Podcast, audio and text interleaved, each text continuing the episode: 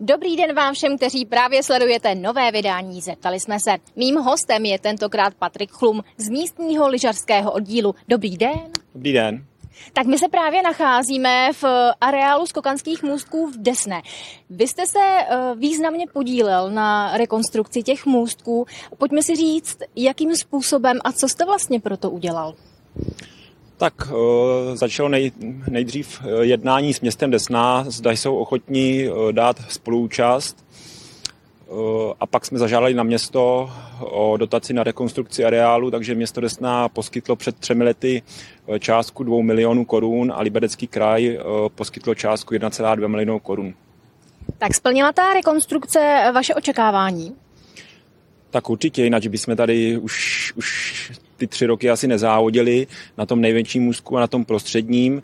Tenhle ten menší, ten, ten 6-metrový a ten 20-metrový asi v rámci nějaký samoopravy by se, by se dalo opravit, ale, ale ten můstek 40-metrový a 60-metrový musela proběhnout výměna bočního bednění, kdy už to bylo prostě za těch 15 let, co proběhla ta rekonstrukce v dřívějším období už nedostačující a tak se to vyměnilo to, to bednění a upravily se i profily nájezdových věží, kdy se rozšířilo to nástupiště nahoře pro ty děti, protože ty věže jsou z roku, nebo byly u těch dvou můzků 50-60 let staré a už to bylo opravdu nevyhovující. Mhm. My máme eh, čerstvě za sebou tady v Desné závody, které se uskutečnily teďka o víkendu. Eh, pojďme si říct, eh, jak se vám dařilo vašemu klubu?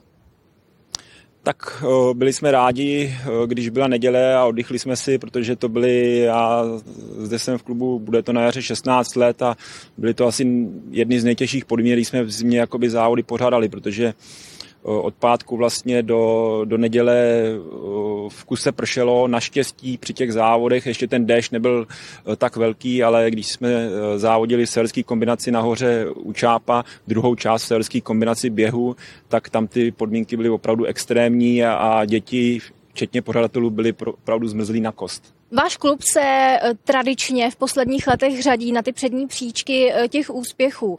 Eh, když bychom mluvili právě o úspěších, jaké byste rád zmínil, nebo jaké byly největší vaše úspěchy? Tak před rokem zimní olympijské hry, kdy vlastně jsme měli dvojí zastoupení Karolína Aneška Indráčkovi, a byl to další olympionik po 30 letech zde z Desné, který, který zde vyrostl a doufejme, že na to nebudeme čekat dalších 30 let. Mhm. Díky čemu si myslíte, že slavíte takové úspěchy? Tak já bych byl rád, kdyby, jakoby, když někoho vychováme, aby to mělo nějakou návaznost, eh, co se týče jakoby, postupu do střediska, do, do reprezentačních družstev a tak dále.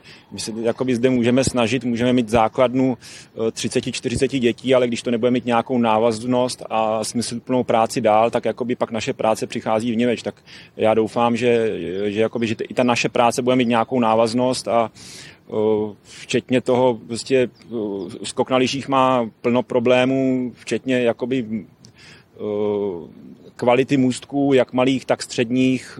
V Harachově víme, jak to vypadá, takže těch problémů je dost a doufejme, že se bude blízkat na lepší časy. Mhm. Ty děti a dnešní postoj eh, ke sportu. Eh, je asi jasné, že když se přihlásí na lyžování a na skákání, že to asi dělat chtějí.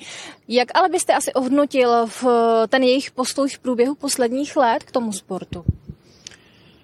No, eh, těžká otázka. Jako, není to jako dřív, před těma 50-60 lety, co jsem zmiňoval, že ten areál tady vyrostl, Eh, tak v té době se v zimě hrál hokej, lyžovalo se, v létě se hrál fotbal, dneska eh, těch eh, možností mají, mají děti spoustu. Je plno kroužků zájmových a, a ten jakoby zájem o ten sport se společensky ví, že není takový, jako by asi mohl být.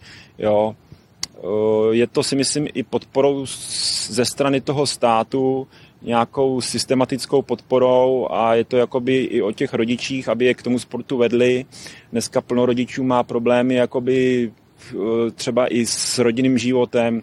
Víme, že polovina jakoby manželství se rozvádí, což jakoby i já vidím v klubu, že pak zanechá následky na ty děti při tom sportu samotným, při té organizaci výjezdek na tréninky a to, takže to je taky problém a jakoby potěšující je, když děti chodí rády na tréninky, tak to samozřejmě těší a uvidíme.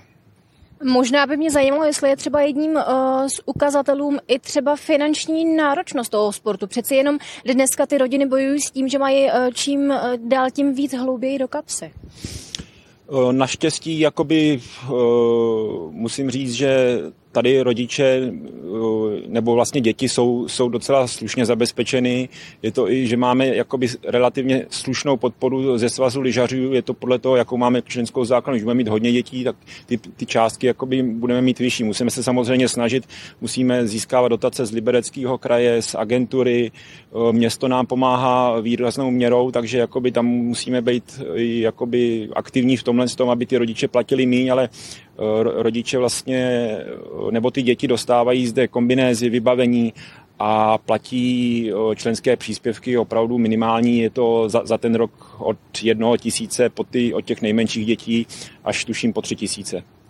Tak teď bych se zaměřila přímo na vás. Vy jste bývalý závodník, vy jste v letech 2000 až 2007 aktivně závodil a v roce 2006 jste se dokonce zúčastnil zimních eh, olympijských her v italském Turíně. Eh, pojďme si říct, jak na eh, ty zimní olympijské hry vzpomínáte. No tak bylo to trošičku hraniční s nominací, že se nevědělo do poslední chvíle, jestli se zúčastním či ne. Tak jakoby pak Eh, to bylo takový trošičku stresující, ale eh, co se týče eh, toho užití, tak ani si to nějak dvakrát člověk jakoby neužíval. Samozřejmě nějaká nervozita tam byla, ale pak časem odstupu, časovým odstupem člověk jako si uvědomuje, že neměl bez čeho nervózní, když nezávodí o medaile, což v mém případě teda nebylo, takže jo, bylo to docela dobrý, ale jako hlavně, aby tyhle ty děti, které tady jakoby závodí v klubu, aby, aby tu motivaci nějakou taky měli a něčeho chtěli dosáhnout. Tak a mě asi právě zajímají ty pocity, když vlastně jste na zimních olympijských hrách a stojíte na těch lyžích. Co vlastně se vám honí hlavou? Je to hodně individuální. Někdo si to bere víc, někdo míň a já, jakoby, byly to mý první olympijské hry, zároveň poslední, někdo jezdí na tři, na čtyři olympijské hry, tak jako říkám, je to hodně individuální, ale, ale pocity jsou převážně příjemné. Tak a v čem jsou zimní olympijské hry jiné než třeba běžná mistrovství nebo nějaké poháry? Je to jednou za čtyři roky a opravdu to sleduje jakoby celý svět, přičemž mistrovství světa je jednou za dva roky a jakoby sleduje to spíš ta hrstka eh, těch eh, jakoby diváků, kteří se zaměřují jakoby nejenom na ten sport. Co se týče teďka v planici na mistrovství světa, tak máme mistrovství světa v klasických disciplínách, kde je skok na lyžích, běh na lyžích a severská kombinace a zimní olympijské hry jsou prostě o mnoho sportů, mnoho jakoby o mnoho sportů, kde, kde vlastně uh, mají ty diváci různou možnost se podívat na jakýkoliv sport a je to určitě jakoby atraktivnější. Tak a na závěr poslední otázka. Co vy a lyžování, skoky, severská kombinace aktuálně teď v těchto dnech, v těchto letech? Před 6 rokama jsem měl, teďka na mě na Facebooku vyskočilo plno vzpomínek, jubilní 50. ročník jízelský 50. přičemž já jsem v životě klasiku nejezdil. Vždycky jsme jakoby bruslili závodně, tak jsem měl na to asi 30 km klasicky a jel jsem 50. Docela mě to začalo bavit, tak jsem ještě jel na 50. ročník. Ale říkal jsem si, tak to už asi stačí, a, ale jinak jakoby na běžky občas s dětma uh, rekreačně. Tak vážení diváci, to byl Patrik Chlum. Děkuji za rozhovor, nashledanou. Děkujeme. A vy se zase nezapomeňte dívat ve čtvrtek na viděnou.